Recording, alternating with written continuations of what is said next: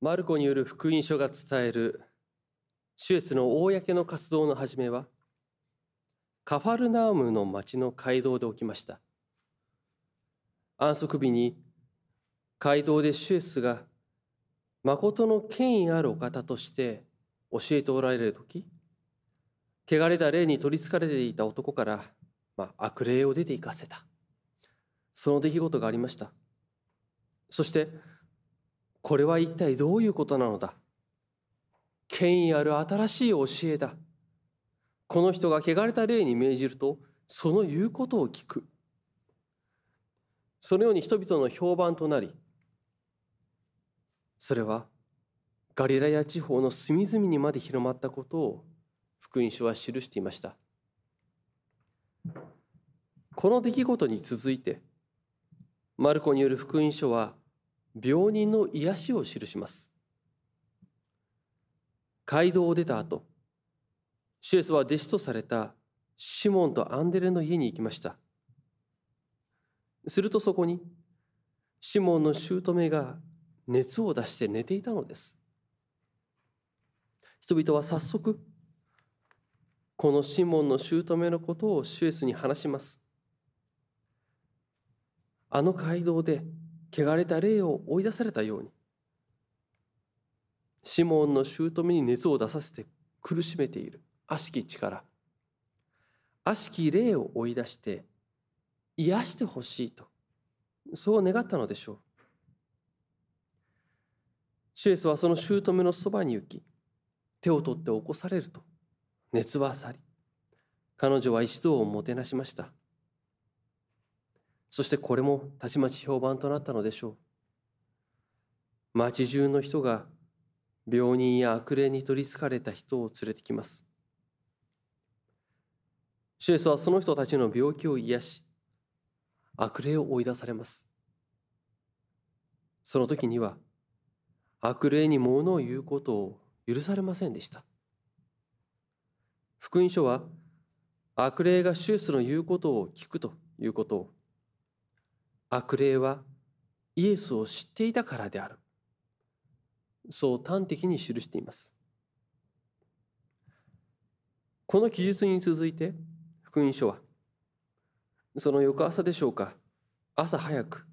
まだ暗いうちにシュエスは起きて人里離れたところに行きそこで祈られたことを記します。そしてそんなシュエスのところに弟子たちが追いかけてきてみんなが探しています。そういうのです。これは単に先生の姿が見えないから探しているというのではありません。シュエスに求めることがあって探しているのです。朝早くまだ暗いうちから祈っておられる主を探しているのです。この弟子たちの言葉に人々の求めに対してシュエスは答えられます。近くの他の町や村へ行こう。そこでも私は宣教する。そのために私は出てきたのである。そしてガリラヤ中の街道へ行き、宣教し、悪霊を追い出されたと福音書は記しています。シュエスのもとに押し寄せた人々の求めは権威ある新しい教えを聞きたいということもあったとは思いますがやはり癒してほしいという求めが強くあったことでしょう。その思いの強さが日が沈むとつまり安息日が終わるとすぐに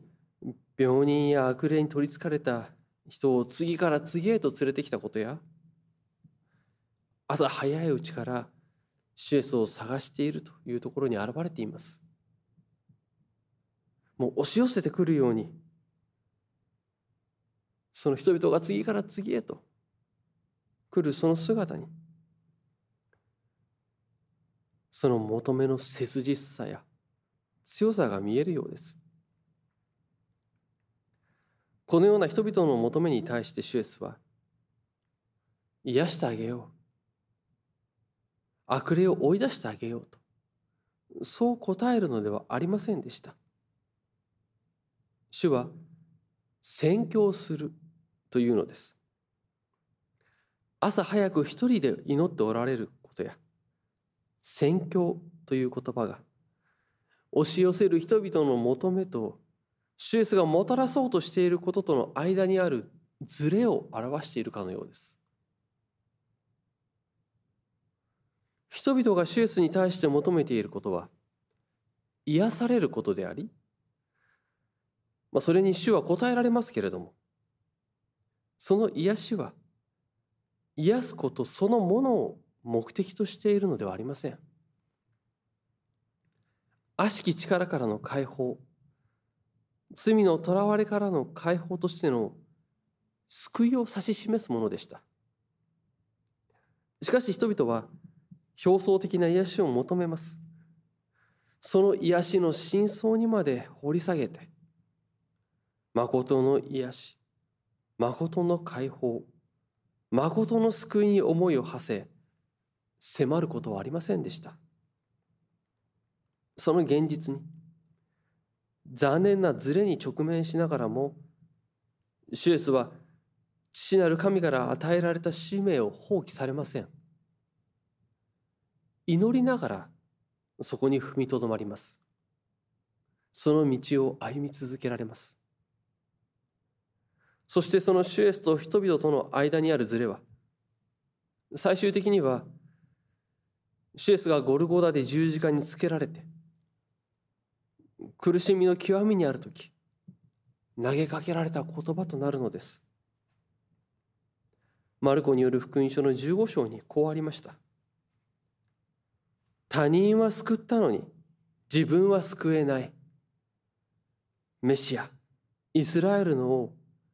今すぐ十字架から降りるがいい。それを見たら信じてやろう。表層的な上辺だけの癒しを求めていくことは自分にとって都合のよいご利益を求めていくに等しいことです。そこには損得感情が働き救い主という時にも自分たちが思い描く自分たちに都合のよい恩恵を与えてくれるのが救い主となります。救い主は自分の勝手な願いを叶えるための便利な道具となるのです。ですから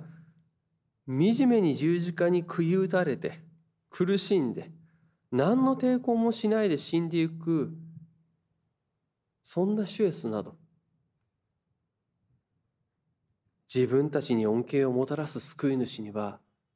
到底見えません。この決定的なズレがあの十字架のシュエスに対するあざけりの言葉となっているのです。そしてそれはシュエスの公の活動の始めから常にあり続けていたものなのです。もちろんこれは病気や悪霊に取りつかれてもう自分ではどうしようもない中でもがき助けを求めている人たちの苦しみを否定するものではありません。何とかしてほしい。嘆き叫ぶしかない。苦しみ。あるいはもう言葉も出ないような苦しみというものはあるでしょう。それを否定するものではないのです。しかしその苦しみの中からシエスに対して何を求めているかが問題となります。往々にしてそこにはズレがあるのです。的外れな思いというものがあるのですその決定的なズレがあるということを福音書は記しますそして私たちはその現実があるということをしっかりと受け止める必要があると思うのです。シュエスはそのようなズレを承知の上でご自分に託されている救い主としての使命を果たそうとして行かれますがそれは祈りとともにあるものでした。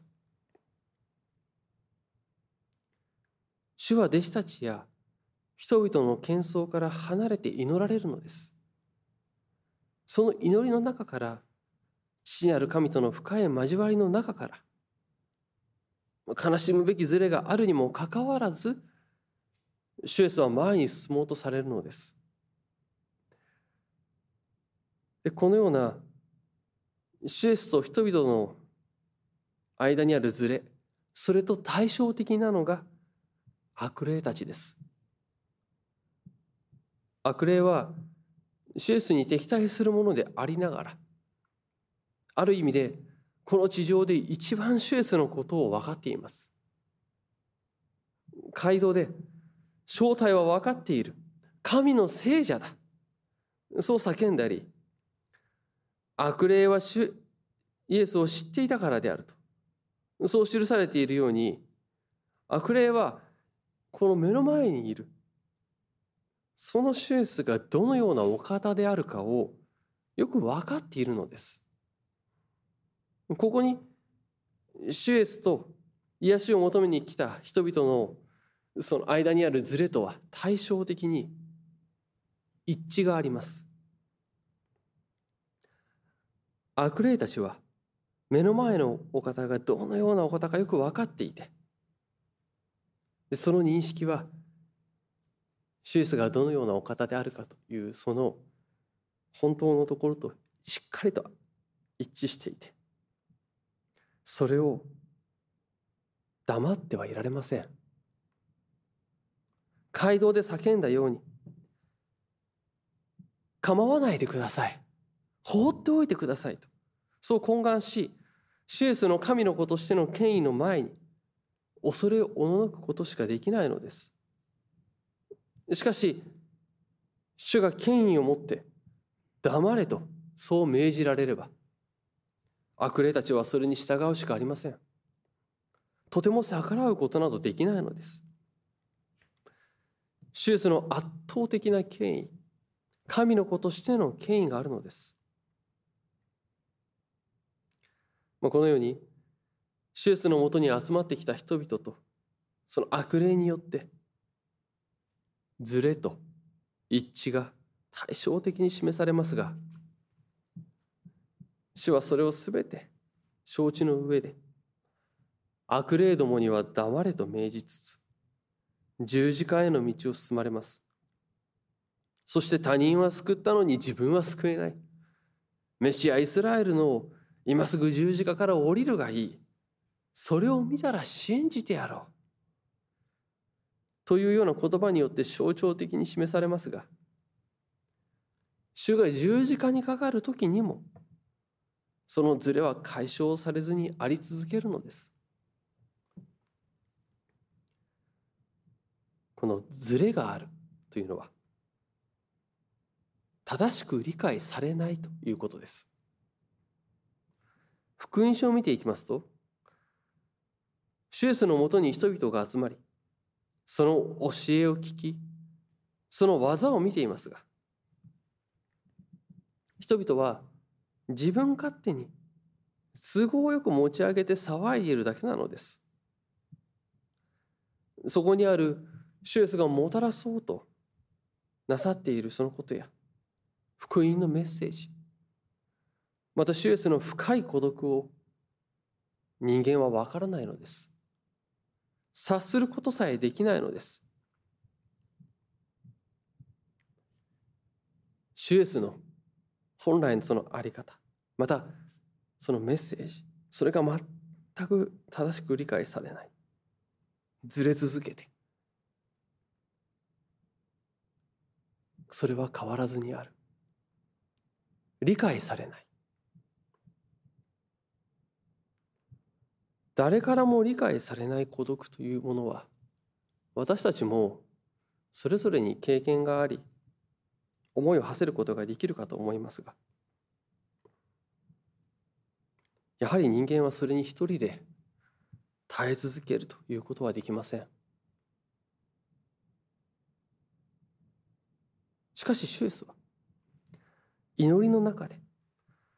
父なる神との交わりを通してこの孤独の道を歩み通していかれます。ホサナとそう歓迎されてエルサレムに入りながらもうあっという間に十字架につけろと叫ばれて十字架で殺されていきます。そのようにして主イエスはご自身の道を歩み通されその十字架の死をもって私たち人間の罪の贖いとし誠の救いを与えてくださるのです。これを旧約聖書の約束の成就福音良き知らせとして聖書は明かしするのです。弟子たちや病気を癒してもらった人たちあるいは癒してもらおうと集まった人たち。その一人一人が自分たちの抱え持っているズレに気づくのはいつなのでしょうか、まあ、それはもちろん聖書を見ていくとシエスが十字架にかかる時までそのズレはあり続けるということはよくわかるのですけれどもそれは突き詰めていけば私たち自身の問題にもなってきます。シモンの家に殺到した人々。シエスの奇跡の技。病気の癒しを求めていく人々と私たちは。本質的には変わらない。同じものを持っていると言えます。救い主やあるいは神という時にも自分にとって都合の良い存在を思い描きます。聖書の言葉であっても自らの理想像のために都合の良い言葉だけをつまみ食いし都合の良い逸話や出来事だけを利用していきます。これまでのその教会の歴史や背景積み重ねというものを無視し都合の悪いものは見ないように聞かないようにします。私たちの身近なところで。また私たち自身の中にこのようなことがあるのです。よくよく振り返れば癒しと言ってもそれは単に精神的に楽になることと思いただ自分を肯定してくれるありがたい言葉だけを求めてしまう。そんな自分がどこかにあるのではないでしょうか。あるいは自己実現をしたくてそのための材料として聖書やキリスト教信仰というものを獲得しようとしているということがあるのではないでしょうか。シュエスが多くの人の病を癒し、悪霊を追い出されたのは、宣教の本質をそれによって知らせようとしたからであったはずですが、それを聞こうとしない人間の身勝手さがあるのです。それは聖書の時代も今も変わらずにある人間の弱さ、愚かさであるでしょう。で、このような人間の現実を受け止めた上で改めて考えたいのですがそもそも宣教とはどのようなものでしょうかそれは主イエスの先備えとして立てられた洗礼者ヨハネの言葉によって示されていました。神の国は近づいた。悔い改めて福音を信じなさい。つまり宣教の本質は悔い改めである。ということです。悔い改めということを言い出しますとそれほど自分は悪い人間なのだろうかとそう疑問にも思うことでしょう。私たちはおそらく自分では完璧ではないにしてもそれほど邪悪な存在ではないと考えていると思うのです。しかし私たちはローマの信徒の手紙7章の言葉にあるように自分の望む善は行わず望まない悪を行っている。そのような存在でもあります。どこまで行ってもその事実は変わらないでしょう。私たちはやはり自分の内面に秘めている悪があるのです。もちろん善をなそうというその意志がありながらも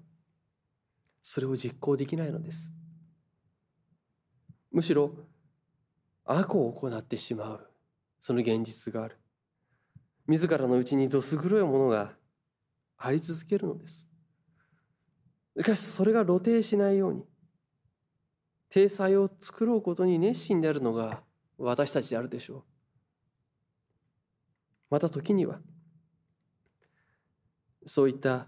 ある種の矛盾を抱えている自分を自己正当化するために理論武装さえ行います。悪党も自分が悪である認識には耐えられないのです。しかし静かに自らの内面を掘り下げていくときにそこに罪に縛られて身動きが取れない自分をどうしても見ることになります。それを見つめれば見つめるほど動けなくなります。本当はそれをどうにかしたいと思いつつも何もできないのです。苦しみの中どうすることもできない。それはなんと悲惨なものでしょう。シュエスの宣教とはその罪に縛られ身動きが取れない。自らの力ではそれを解くことができない。自分の意志とは違う生き方や在り方を強いてしまう矛盾や分裂を抱えてきている。そんな弱く惨めな自分に向けられているものです。シュエスの十字架の死という犠牲をもってその命の代価を払うことによって罪の束縛から自由にしてくださる救いがこの自分のためにも備えられているということを知ることであります。その良き知らせを自分に向けられた言葉として受け止めて誠の自由を神と共に生きる幸いを得ることであります。旧約聖書のイザヤ書に記されているように私たちは主イエス・キリストによって打ち砕かれた心を包み囚われ人には自由をつながれている人には解放を告知させるその神の霊の働きをいただきます。主の見前に悔い改めつつ、あなたの罪は許された。あなたは自由だ。その宣言とともに起き上がります。そしてあのシモンの姑のように、喜んでもてなす技に励むことができるようにされます。それは奉仕の技です。それは単なる親切や慈善事業ではなく主によって起き上がらされたものとしての技そこに励むのですその働きは新たな気づきを人々にもたらし主イエスに何を求めたらよいかということや主イエスは何を与えてくださるお方かということに気づくための糸口を提供するものとなるでしょう。これは主の御業に参与させていただく大変光栄なことです。主のしもべとして主の栄光を表すために働くようにされるのです。その歩みの中で私たちは時に主によって新たに自由にされていく隣人を見ることができるようにされます。主の技がなされていくそのことを目の当たりにします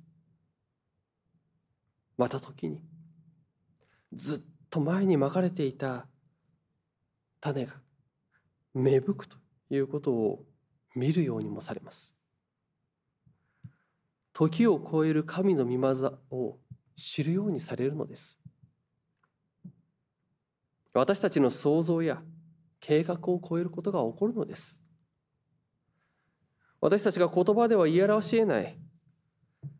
深く大きな喜びを味わうようにされます。私たちは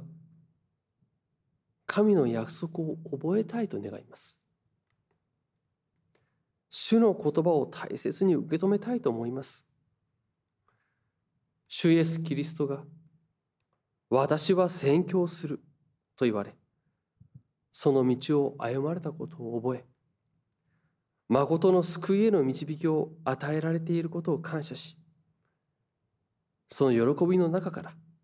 ともどもに主を賛美し主の日ごとに礼拝を捧げてまいりましょう。